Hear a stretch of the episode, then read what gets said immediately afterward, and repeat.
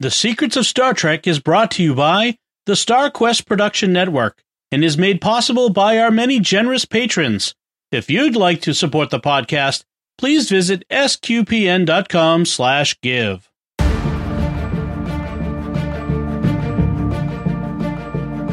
You're listening to The Secrets of Star Trek, where we discuss the hidden layers and deeper meanings found in all the Star Trek T V series, movies, and more. And today we're discussing the very last episode, the final episode of Star Trek Discovery's first season, called Will You Take My Hand? I'm Dom Bettinelli, and joining me today on the panel are Jimmy Akin. Hi, Jimmy. Yet another ba- basically meaningless title from first season Discovery. Mm-hmm. Yes. And Father Cory Sticha. Hi, Father Cory. Howdy, Dom. So uh, before we get into it, let's. Uh, I first want to tell everyone, make sure to join the StarQuest fan club by texting StarQuest to six six eight six six. That's StarQuest, one word, to six six eight six six. And I want to tell you about another show on the network that you're sure to enjoy called Let's Science. Every two weeks, you'll get an episode of about twenty minutes or so, where you'll hear Caroline, Lindsay, and Lino talking about some topic in science that's usually a lot of fun. A uh, recent episode talked about the science of Christmas foods. So uh, check it out. Uh, one of the things they mentioned was that the average American consumes seven thousand calories on Christmas Day, which is mm. a lot and oh, plausible. Not not possible for me. right, right. Jimmy, you're bringing that average uh, down, so you can imagine how much some of us are eating. as, as I right. munched on some Christmas goodies right before recording this. So mm. That's right. That's right. So uh, find that wherever fine podcasts are found or at sqpn.com slash science. So let's talk about uh, the this final episode of Star Trek Discovery's first season. Will You Take My Hand? Jimmy, do you have a, a recap for us? In the first season finale of Star Trek Discovery, Emperor Giorgio has been put in command of the Discovery by Starfleet with the mission to end the war with the Klingons.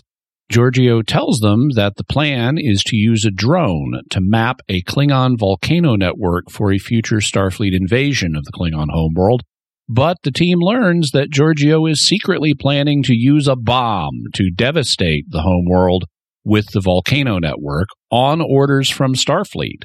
Michael confronts Admiral Cornwell with these facts, and the Discovery crew quietly mutinies with her to stop the plans from going forward.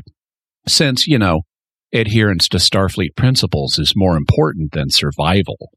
Uh, Michael then uh, gets the bomb's controls from Giorgio and gives them to L'Rell, so L'Rell can force the Klingons to stop their war on the Federation. Implausibly, this works, so Starfleet annuls the previous legal proceedings against Michael, reinstates her to her rank as commander, and gives everybody medals. Ash Tyler then goes off with L'Rell, Giorgio goes off as a rogue agent with her freedom, and the Discovery goes off to meet her new commander, Captain Pike of the Enterprise. The end. So, uh, apparently, it turns out that the plot of this particular episode was planned out well before the season began. They This was where they always intended to go with mm-hmm. this season. Uh, it was it, In fact, it was even more than plot. I think they even wrote this episode in in basic form ahead of time. Mm. So they knew they wanted, the, uh, from what I read, they knew they wanted the war to end with morally difficult choices, as they said, uh, which is, do mm-hmm. we do we end the war by dropping the A-bomb on the enemy or not? And that's fine. I mean, they did that yep. with the, the the Dominion War in mm-hmm. Deep Space Nine. Yep. You know, yep. Um, I mean, the the Founders' Plague that Section thirty-one created was crucial to winning that war. Right, right. Uh, although D S nine, you know, uh, obviously, well, I think it's obvious, did a better job of dealing with these ambiguous moral choices in war uh, than uh, well than Discovery ever did. They did. Also, I mean, I'm fine if you want to have your ambiguous choices, but um, it needs to be plausible. Mm. And this yeah. this doesn't work because on on the plausibility level, because they they. I mean, they've number one, you blow up the Klingon homeworld. Well, I guess I guess blowing up one of their moons actually kind of brought their empire to the ground. But yeah. mm-hmm. you'd think they're a spacefaring race. Blowing up their homeworld will make them mad, but it mm-hmm. will not cause them to to um, to suddenly lose. Right, right.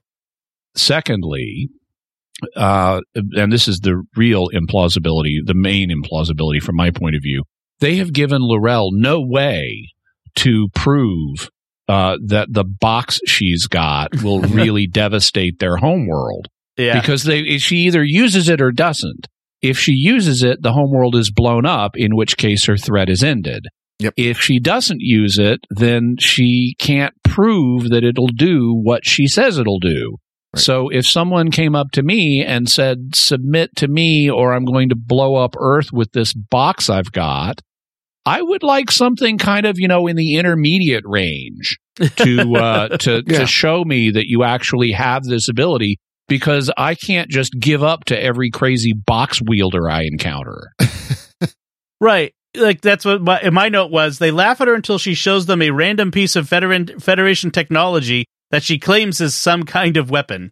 Like, yeah, like, you know, oh, we might as well capitulate because we are the, such, you know, fearful, easygoing Klingons. Like, mm. the, it doesn't even, it's not even really in character for Klingons to kind of back down at that point either.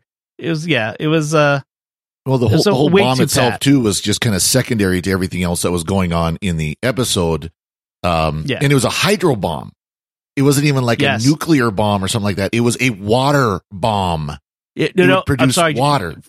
Father Cory, it was a hydroxylic acid bomb, which sounds so much worse. For those who don't know, hydroxylic acid is just a chemical name for water. But, but yeah, it, it just, sound worse. It, it would have just... And the idea was it would have... Because the volcanoes were actually alive, the caldera was still alive, they would basically produce so much steam the planet would crack like a from the inside out. That was yeah. the whole plot of this. Seems That's a lot so... of steam pressure. They did at least have an accurate scientific term in this. Um, Michael said that the bomb would create a phreatic explosion, and phreatic is the term for like an underground explosion involving a, you know, in, involving subterranean water and stuff like that. Mm-hmm. Okay. Well, like, I'm glad they did their well, homework, at least in that part. But it was still yeah. stupid. Yeah. yeah. It was still pretty dumb. Uh, well, the other thing that mentioned sort of behind the scenes bit is they always planned to have the Enterprise show up at the end of this episode. That was, that was the plan from the beginning, because they knew they'd have to explain how Burnham is Spock's sister, and Spock never mentioned her in all of the rest of Star Trek. So that was going to be the plan for season two from the beginning. Uh, so that's Actually, that's sort of a fan worry, but I don't see the real problem there. I mean, it is odd, and it's nice to have an explanation, although they gave us a stupid one at the end of uh, season two. Yeah. But uh, we we know next to nothing about the families of any of the original series characters. They were so focused on their jobs. Yep. Th- they didn't give us detailed genealogies of these people. Although, of anyone, we did the, we knew the most most about Spock's family because we met his parents. I mean, we also had seen Kirk's brother was killed, so that was yeah. That. We met but, Kirk's nephew, and yeah, you know, but but yeah, I mean, we we know next very very little, so. Uh, Yeah, you know, I wouldn't have had a problem. Although, given that she's human, I mean, you can explain. I I, I need an explanation for why Sarek adopted her. Mm-hmm. I don't need an explanation for why Spock never mentioned her. Right? Yeah, right, exactly. Uh, so the episode begins with Burnham giving this long voiceover uh, about this uh, on the eve of battle and the soldier and the general and fear. Is this something they? I couldn't figure find any reference to this as a an old tale that they've adapted for this, or if it, the writer just you know wrote this. Whole I, I put it in the same category as the the the alleged ostensible historical stories that priests frequently begin homilies with. What? You mean a priest, a rabbi, and a minister don't walk into a bar? Oh. Well, yeah, well, they should so more often. So that's the subcategory that's meant to be funny, but yeah. the. The genre you know. of priest beginning a homily with a story of dubious historicity to make some kind of spiritual point is which but, is but, a but, trope that I wish was taken out and squished like Mister Oh, Sweet. Yeah, no, I, I agree with you. That there, here's a hint to my brother priest. Don't do that. People don't remember your homily; they remember your story. Uh, right. But yeah, tell that, me, that's, uh, there's tell, true, me, there's tell those... me about the gospel. That's yep. what I'm there for. Jesus was a genius parable writer. Most yep. priests are not. Exactly. Let, just give me Jesus's parable. Tell me about that. Well, see, the, the twelve Days of Christmas was a story made up as an underground catechism. Yeah. no, no, no, no, it wasn't. Yeah. Anyway, far afield here. But uh, so, we yeah, so we get this whole opening sequence, and Giorgio has come over from the mirror universe, and Starfleet is so desperate that it's put Giorgio in charge of Discovery, pretending she is Captain Giorgio from the Shenzhou, um, and she acts really Terran as opposed to Starfleet, and you know we don't we don't refer to those animals as having a home. They're an- those Klingons are just animals. And, like, nobody raises an eyebrow at this. Um, well, or they the, do a little bit. Yeah. They, I mean, they a don't bit. openly challenge her.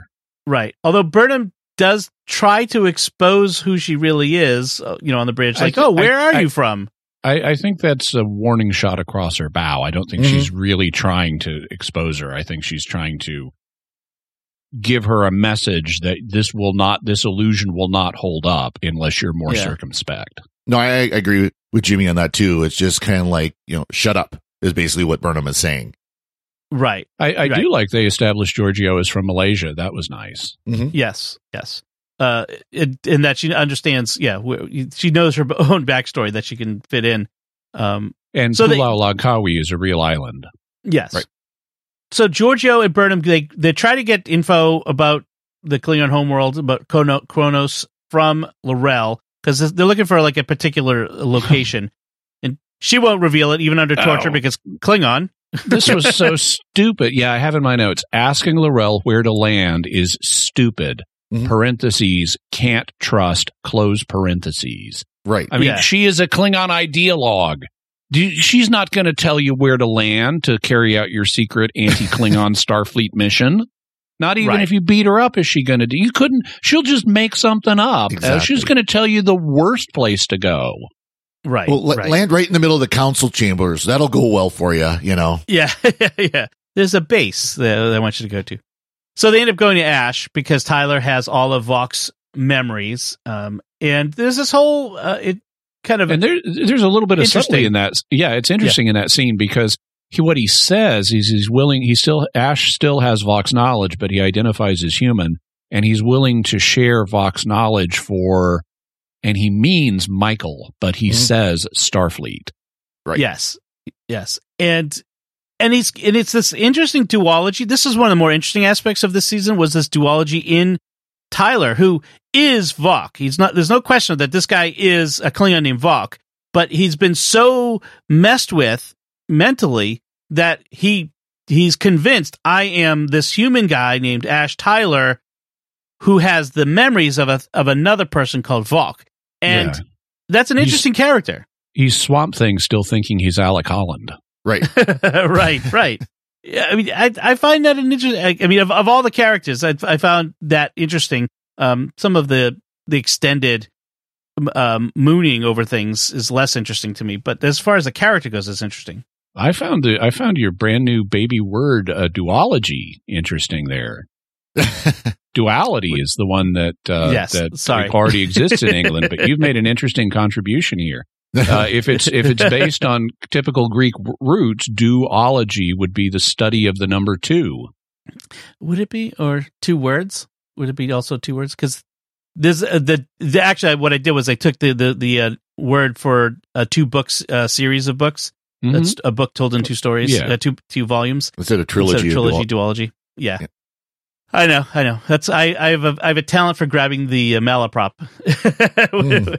Anyway, he it, oh he, it when it I, I I can sympathize when I've been like in Israel and I'm uh-huh. talking to Arabs and a- Arabic and Hebrew are both Semitic languages. And if I if I'm trying to remember the Arabic word for something and I can't, I find myself instinctively reaching for the Hebrew word. Oops. And I have to stop myself. No, that's the Hebrew word. Let's not use that when we're talking to to uh, Arabs who may not be particularly friendly to Hebrew speakers. Right, right. That's true. That's much more dangerous a, a proposition or much more difficult proposition. Uh, anyway, uh, Ash gives them the, the lowdown on where the volcanic chimneys are l- uh, located. Uh, you know, the the first one is in the like you said, Jimmy, in the middle of the high Council chamber, or actually I think Father Quay said that, in the yep. middle of the High Council chamber in the Capitol. That's not a good one. They end up going to, finding this place that's uh, an abandoned temple to Molor, which has been had an Orion settlement built over it. Uh, so Orion, so, sort of like um, like you had in colonial era in the in Asia, we had like British settlements built in India, or like Macau or uh, Goa, which were the Portuguese settlement, that sort of thing. So it's sort and, of like and, a trading post. Yeah, and Molor was um, it's it, it's kind of Orion Town mm-hmm. instead of yeah. like Chinatown. Yes. But Molor is a character from Klingon mythology that we've heard about ever since Next Generation. He was like the twin brother, if I recall correctly, of Kahless, who was his original rival, and then Kahless killed him. Hmm. Yeah. I was going to ask yeah. if he was one of the gods that the Klingons killed, apparently so. Right, right. Yeah, there was a whole thing about Kahless killed the the, uh, the Klingon gods, and that's why they follow Kahless or something like that. Um.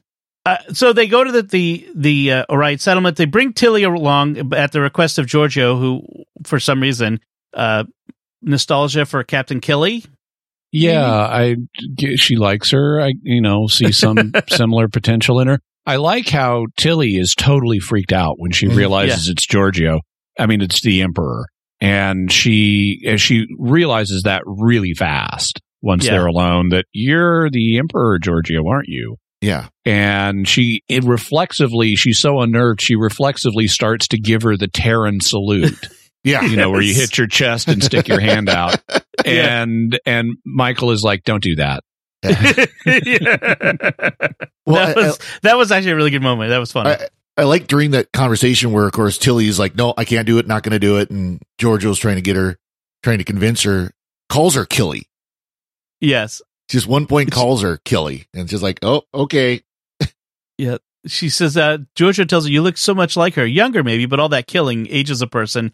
Then she says of her hair, oh, these are hideous, of course. And, and Tilly's like, yeah, I know. What's happening? It was such a good moment. And, and then in the next scene, Killy no longer has the frizzy hair. Yep. Yes, she has, uh, her hair has been straightened for their uh, voyage down to the uh, surface. And so they end up walking through the uh, marketplace, and uh, I, I thought it was very interesting. At one point, they show someone like grilling, so like a you know a, a marketplace food street stand. food, yeah, street food, and someone's grilling seti eels. I don't know if you noticed that, but I kind of I backed up to look at it. They look very much like the seti eels that Khan yes. shoved oh, into, yeah. they, into well, Chekhov's they, ear. They were, yeah.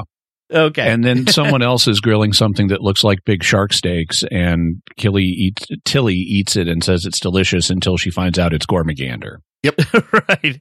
Apparently the actresses, uh, the Sinequa, uh, um, Martin Green, Burnham and Tilly, I, I, I, I forget the names. Anyway, the actresses are both vegetarians. And so mm. I, I heard a very interesting uh, interview with the, on, the, the onset caterer, I guess, who creates mm. prop food for many shows, talking mm. about how she created the prop food that ma- that looked just like meat, but it was made from like coconut and all these other things. And in mm-hmm. fact, uh, the actresses enjoyed it so much they wanted some for lunch later, even though they had to pretend they didn't like it. It was very funny. Uh, but it's interesting uh, that that idea of like prop food. You, oh, yeah. you don't think about it, but that's an interesting part of things. Um. So they go into uh, this club at Giorgio's prompting, and uh, Giorgio goes off and does something gross, and uh, you know mm-hmm. doesn't bear much talking about. But Ash and uh, and and uh, Burnham, they go to get some information, and Ash wants to play this Klingon craps. I guess it's sort mm-hmm. of like a dice game, but mm-hmm. Klingon, and uh, very much it, like it's called eases- dis- it's it's called Destroy Them or something like that. Yeah. yes. Yeah. Right. And uh, he goes right back into character, like as in, in the, literally the sense of he becomes Voq. He gets the the voice go, comes right out. He it acts and behaves very Klingon-ish, and that really, you know, makes Burnham recoil. Like mm-hmm. reminders her of who he really is. So, and then he kind of tries to you know say, well, look, I'm I'm not I'm not becoming Voq. I'm just trying to ingratiate myself with them. And then she mm. tells the story of her. Um, how her parents died, which doesn't match up with what they eventually do in the third Next season, season, the Red Angel. Yeah. No, it, it, the Red Angel season. That's season yeah. two. Yep. Oh, okay. That's right. That's I, I get them confused. but it doesn't mm. exactly match up. Like, because from what she says here is the Klingons showed up, they killed her dad right away, and then took their time killing her mom as she watched, and then they sat down to eat the dinner that had been left on the table. But that's not, I don't recall that's what happened in season two when they showed it, is it? No, because her mom survives. Um, right. But she, I forget if they have an explanation for that, but even if they don't, you could say this is her traumatic memory of yeah. what happened, and she's believed yeah. her parents are dead, and this is the memory she made up to explain it. Okay. Uh, apparently that whole idea of how Burnham's parents died in, uh, came from a tie-in novel. Interest, it was interesting that they incorporated mm. it back into the mm. canon with, you know, the on-screen stuff. Um, yeah. Then we get to see the actor who holds the record yes. for the longest span of time from first appearance to most recent appearance yes. in Star Trek, uh-huh. Clint Howard.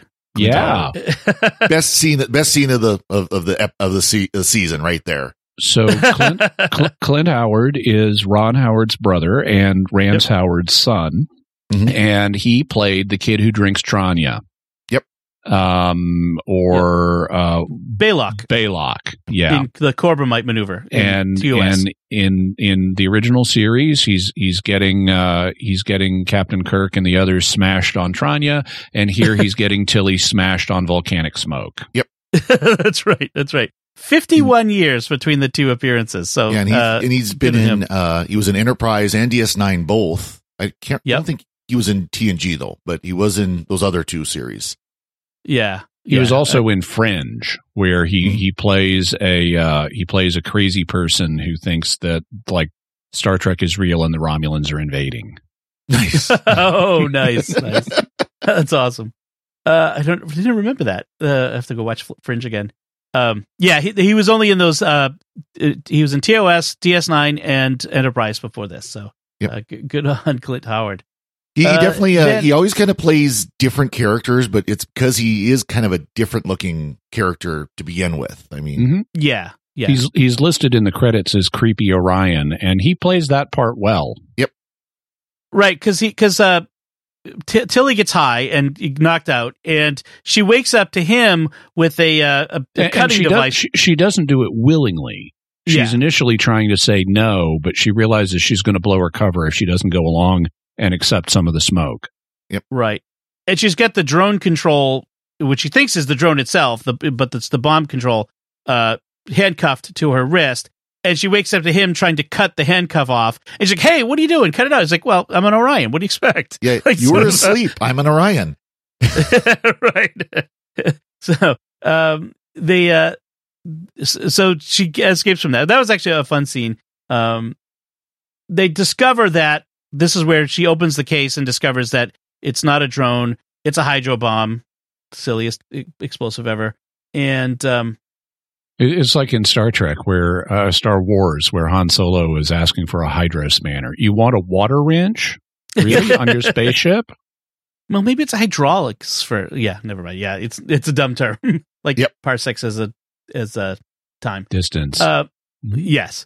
So uh, then we have uh, Giorgio dropping the the drone bomb uh, in, inside the ruined temple in down a well, and it. I saw someone point out a very interesting parallel there, where as in the very first episode of the series, you mm-hmm. have the the original Giorgio shooting a weapon into a well to end a drought and bring life through water. Mm-hmm. This oh. Giorgio is dropping a weapon in a well to kill everything w- through water. So it's an interesting mm. parallelism that they provided there. It is. There's also an interesting, or I think conscious parallelism, and that one may be conscious, but I think there's another very conscious parallelism here in that in the original two-parter Michael mutinied alone, mm-hmm. which which caused things to go very badly, mm-hmm. and yeah. here she's she's learned how to mutiny together. It's all about togetherness, right? Right, right. Yes, yeah, the uh, the that was kind of uh, amusing. Was the everyone stepping up? Um, and but it's not mutinying against Giorgio in this case. It's mutinying against Cornwell, Starfleet, because of the yeah, yes. Uh, they act in unison that this is wrong. Michael has gotten thing- more ambitious in her mutinying. she well, she mutinied to start a war. She's trying to mutiny to stop, uh, well, to stop the end of the war. I guess to keep the war going is, is the mm. uh, implication.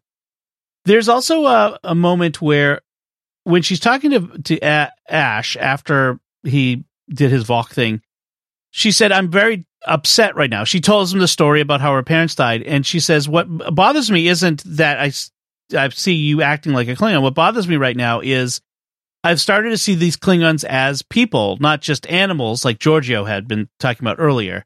Um, it, you know, because she'd held on to the hate for so long, um, she she had dehumanized them or depersonified them. I don't know how you descented. To, I, I don't see a basis for her viewing Klingons more positively. I think seeing them just living as regular people, not like soldiers or, you know, that sort yeah. of thing, but seeing regular Klingons. Yeah, I, I don't think it's been set up right. I don't think there's enough of that. Like, see families and kids walking in the market and yeah, you know, that sort of thing would have been a little more convincing. But mm. in any case, um, when they yeah, have the go, mutiny, go, go into the Klingon brawl bar where, you know, it, it's yeah. Yeah. It's not it's not really going to unenforce the violent warrior enemy stereotype going through her head. Exactly. I went to a biker bar and now I see people as humans. Yeah. Yeah. not not not likely.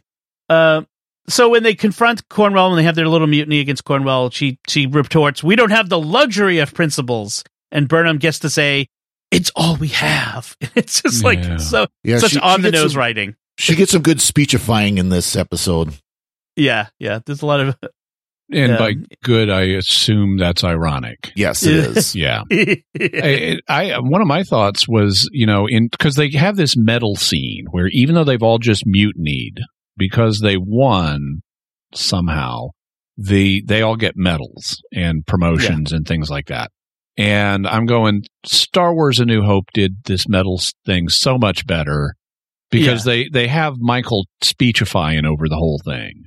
And it's like, no, come on, just have a princess put medals on them with fantastic music and cut to credits. That's all. Yeah. That that would be much better. Right. I mean, even in in, uh, in previous Star Trek uh, you know, movies where they've had uh, medals given out, you know, to Kirk and the, the rest, that sort of thing. I think that was in Star Trek four, four? I think, at the end of four. Uh, th- because they saved Earth. Uh, mm-hmm. They they didn't have, again, this this speechifying. They just gave them medals. And then there was talking afterward, which we have here. But it's like, you know, you're right. I mean, it just, they have to have Burnham standing on a soapbox all the time. So uh, she they get their medals. Everything is, it's, you know, is brought back to the awesome conclusion that everyone is now in good graces. Uh, that was a bit ironic. And then she meets with Amanda and Sarek outside the, the medal ceremony. Um, Sarek admits that he agree originally agreed to the genocide plan, which is kind of, you know, the genocide of the Klingons plan, which is mm-hmm. kind of interesting. Um, it was, wasn't really, I mean, it was, it would be horribly immoral, but it wouldn't have been genocide. Yeah. There would have still been Klingons. Right, right, right, right. right. Um, then uh, Sarek's the one who gets to tell her that she's been pardoned and reinstated. Um, she... In the medal speech, actually, that's in my notes, she says we have to be torchbearers of the light, which is an interesting use of that yeah. term. Yeah. Because that's what that? Voq said he was. I wonder if that was exactly. intentional. Uh, evo- I'm pretty sure it was. It was oh, an yeah. attempt to be deep. Yeah. They were evoking him. Yeah. Um, sorry for the pun. Um, so they're sent off to uh, Vulcan to go pick up their new captain, and Uh, then they, but on the way they get a priority one distress call, and there's all kinds of dramatic. Who is this from, and what ship is coming to meet them? And I have to say, when I first saw this, it was actually kind of awesome to see the Enterprise mm-hmm. swooping in uh, like that and showing up. And and, and uh, I really did uh, like seeing the the Enterprise there. And what it does is it it it ushers in what's the best season of of Discovery of all, anyway, yeah. which is the second season with Pike. Um, yeah, but uh, then they end with the Alexander Courage theme from the original series, which is also mm-hmm. really nice ending. Although I kind of was hoping they would have like a like they did in the original series where they put up pictures, like still images from the episodes, and they would put up an image of Clint Howard as the Orion, because uh, that's how yeah, that they always cool. did in that the original cool. series was Baylock. That would have been a lot of fun. Yeah, but uh, no, I agree with you, Dom. When I first saw this, you know, a couple years ago when it first uh, was released. You know, of course, it's ticking off, you know, N, C, C. You know, of course, I got to amp up the drama by the data's coming yeah. through slowly. One, seven, you know. And it's like, as soon as it's seventeen oh one's like, oh, no way. You know? Yeah. And yeah, it was that cool. Was, that it was, was cool. Awesome. Yeah. So, uh, so that that's what I have. Uh, Father Cory, any notes on this episode? Nothing else here. I'm glad we're done with the first season of Discovery. Yeah. And Jimmy, how about you? Which, which means we're really kind of done with Discovery in any substantial form, because we're right. not doing the first, the fourth season episode by episode. No. Yeah. And uh, as that seems to have borne out, as as I think Father Cory has been watching it as, as yes. episode by episode as I have been, and uh, not not really all that impressed by it. Yeah. As, as we record this, we're kind of in the middle of the episode, uh, season, and it's. Not there's not even enough plot to talk about it episode by episode, not even talking about how bad the episodes yeah. are.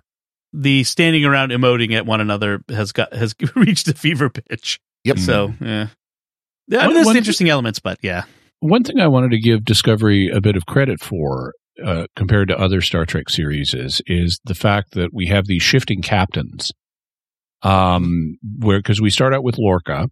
Mm-hmm. And then we have an interim captain of Saru, and and then we get Captain Pike, and then we have Saru as interim captain again, and then we have uh, Burnham in the fourth season. And while that's rapid for uh, for real life commands, you don't have a static crew throughout the throughout the lifetime mm-hmm. of a military vessel. You have officers coming and going, including the captain. And, right. you know, you're you're typically going to be assigned, and it'll vary from service to service how long your hitch is, but you're typically going to have an, a, a captain have, have be assigned for a certain period of time, and he's not going to stay there the rest of his career. He's either going right. to move up or out. And and so having having this uh, turnover in captains is actually a bit more realistic than what we've seen in other Star Trek series. Right. You know, what's interesting, too, is when the series started, the, one of the big selling points, the shticks, was we're not going to be following the captain of the crew. We're going to be following right. another member of the crew. Like our viewpoint character is going to be, and it turns out to be Burnham. Um, but by the fourth season, they've kind of given up on that, and yeah. Burnham is now the captain. like yeah. They're just kind of like, you got to follow a captain. That's just makes when you if your if your setting is a ship, a military ship. Let's be honest. The captain is going to be the most interesting character because they're going to be involved in the most interesting things going on. So, well, uh, I mean, may uh, the way like, Star Trek is set up, but not the yeah. way the, not the way Stargate is set up. Right. Because General Hammond is is the commander, but we focus yeah. on the on the away team. Right. I guess. I guess with Stargate, I would.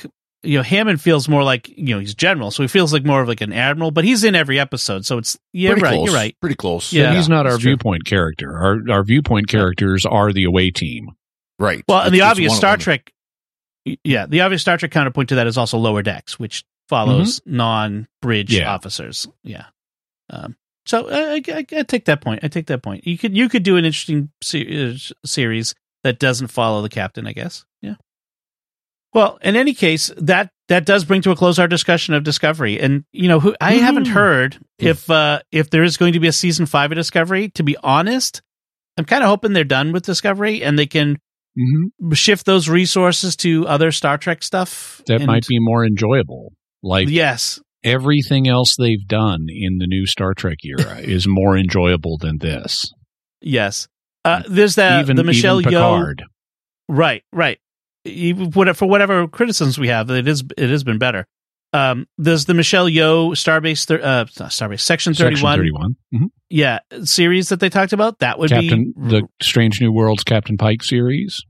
Oh, I'm so looking forward to that. That, that I hope that's really good. And this like this talk, and who knows well, that that looking at what Disney has done with Star Wars on Disney Plus, looking at what Marvel has done with you know the Marvel Cinematic Universe, that. They've got this property that they really should be doing more with, and so there's talk of even more Star Trek in our immediate future, movies and T V shows. So it would be interesting to see. Hopefully, I'm kind of hoping they bring in some new blood to run things and maybe have hmm. a little different focus of the their attitude some, towards Star some, Trek. Or some old blood. Bring back Ira Steven Behr and Ronald Moore. Yeah. Yeah. Exactly. Yeah. I'd be okay with that. Even with, like... I don't agree with Ira Steven Behr's take on a, a lot of things, but D S nine yeah, I, was the best series. I, I know. Mm-hmm. I agree. I and and unfortunately, there would be woke flaws in any modern series, but there would be better storytelling. Exactly. That's right. I could deal with it. Yeah. And I, I so. by the way, I did find. I'm just doing real quick search on on Google that they're planning for season five, but it has not been officially renewed yet. Mm. That's At the least, best I, I can find. It, So, I wonder if they're holding back to see how this season does as a whole, as exactly. you know, viewership. But yeah, I, I agree that it would be nice to see a, a change in leadership in uh, the Star Trek T V series uh, now. Kind of like Doctor Who, you know, because we're, we're talking Doctor Who that there's going to be a new showrunner here. Well, a returning showrunner mm-hmm. in a couple of years. And it might be nice yep. to see Star Trek kind of take the same idea of, okay, it's time. We've been doing this for a while. It's time to refresh. You know, I wonder, like, Discovery had a really difficult beginning. They had, mm-hmm. you know, they started creating it, then they went back to the drawing board, and they they had the, the previous showrunner leave and come back. And maybe that, do you think that that had an uh, an impact on whether, you, on the, the lifetime of the show and how uh, the problems it has, or do the, would those problems have been there regardless, given the how they set it up? It's hard to say, but some of them certainly would have been there from how they set it up. Yeah. Yeah, I mean, like, the you know, one of the just visual turnoffs was, oh, we've got to have new, different looking Klingons. No, we don't. Yeah, yeah. not not if it's not if it's at best a lateral trade. Right, right. At best. Yeah, it never yeah. made sense to me why they you did know, it, except for novelty's sake. So many things we complain about in season four that you and I, Dom, have discussed offline yeah. about season four have been Could, here in their infancy season here in season one. You know, yeah, they, they they are very much um, a part of the D N A of the show. And that's been kind of our continuing complaint. Season two kind of broke that mold a little bit, but it was still there. And then season mm-hmm. three and four, they just ramped it back. So I, I I think the the the problems with the showrunners affected season one. We, we've talked about that many times before, but not um, not to the level that it affected the entire series. You know, I kind of got the feeling when, at least when they first started talking about Discovery, that it was meant to be kind of a let's reboot the idea of having Star Trek T V series, and then it's going to go away eventually. And so maybe that's the plan. That was the plan all along. But of course, if they're yeah. talking about again doing a season five, that they haven't decided yet when they're going to make it go away. I think there was a, originally like a five year plan mm, for the series right. that the original showrunner had. That kind of they've actually adhered to. Because right. it was going to involve Discovery jumping forward through time. Mm-hmm. And so I don't know how off course they are. I think part of the problem, it's it's not simply all the political junk that's mm-hmm. in this, uh, the culture war stuff. It that's there, but I think it's also just, I think it's partly the generation of writers. Mm-hmm. Yeah. Are, I think they're, I think that broadly speaking, they're younger writers. And they have this kind of therapeutic, fragile, woke approach to things that is just out of step with the heroic brand of fiction that Star Trek mm-hmm. involves. And that's why they that, that's why we have all this togetherness nonsense and emotional therapy going on on screen instead of straight ahead storytelling. Mm-hmm. Yeah. Because I, I think it there is a, has been a generational shift in America, at least. I can't say for other countries, but in America, at least, the the the generation that are now young adults lived a much more sheltered existence mm-hmm. than previous generations, and they have not been encouraged to stand on their own two feet and deal with their own problems. They have been right. encouraged to rely on others and have a kind of constant stream of affirmation and therapy happening. Mm-hmm. Yeah. I mean, uh, obviously someone's going to, someone, I already hear them going to their keyboard to object. Well, not me. Of course. This well, is and, a generalization. Yeah, this is a, sure you know, no, not yeah. everybody, but right. there has been a, that has been a characteristic of the generation that is currently young adults. Mm-hmm. And they're the ones who are getting the, you know, entry level T V writing gigs in Hollywood. Right. Yeah, the Gen X storytelling had its issues as well. There were there were some clear problems with things made by that generation. Um, I think it evens out over time, and so hopefully as this generation, young generation of writers grows, they will mm-hmm. even out some of this this uh, aspect of, of their, their writing personality. Maybe, but uh, but, but yeah. on the other hand, I mean, these things do tend to self-correct unless your civilization destroys itself. Mm-hmm. um, but yeah. uh, it, the way they tend to correct is you encounter some big, huge tragedy that forces people to become self-reliant again. I mean, that's yep. the Depression did that. Yeah, that's oh, yeah. why our that's why our grandparents' generation was the way it was, because and they then lived, World War Two. Yeah, yeah, they lived through the Depression and World War Two, and they had yep. to be very self-reliant and not not super squishy, therapeutic, fragile people. And and I don't know if our because the super squishy, therapeutic, fragile people model is enabled mm-hmm. by conditions of peace and prosperity, and when peace and prosperity go away, people have to toughen up and and and become self-reliant. Right. And as as to the extent our society remains peaceful and prosperous, we may get ever more fragile, ever more fragility mm-hmm. on the part of people because they're not having to confront life lessons that would cause them to toughen up. Right. Right. Right, yeah, if you're right. if you're literally if you're literally fighting for survival, whether it's due to like the Great Depression, the war, whatever it might be, poverty, you're not worried about somebody else's feelings, and they're not yeah. worried about yours. When, when it's really survival time, it's like we have to survive. I don't give an anything about your feelings right now. Yeah, this is yeah. not time for therapy. This is time for saving our butts. Let's let's make sure we're, right. we've got enough food to survive. Let's make sure we got shelter, all this stuff, and then we'll talk about your yeah. feelings. You yeah. know, yeah. So has there been something, I mean, we're kind of getting far afield from Star Trek, but has there been a something for boomers or Xers that would be like something that the greatest generation dealt no. with? I don't think so. Mm, yeah. Nothing. I mean, so, nine eleven could have been if things had gone much worse and we had mm-hmm. like gotten into a mm-hmm. into an active World War Four after that. Right. But uh, but it didn't end up going that way. It turned out that yeah. America was so resilient as mm-hmm. a society that that the the war on terror ended up largely being a distraction.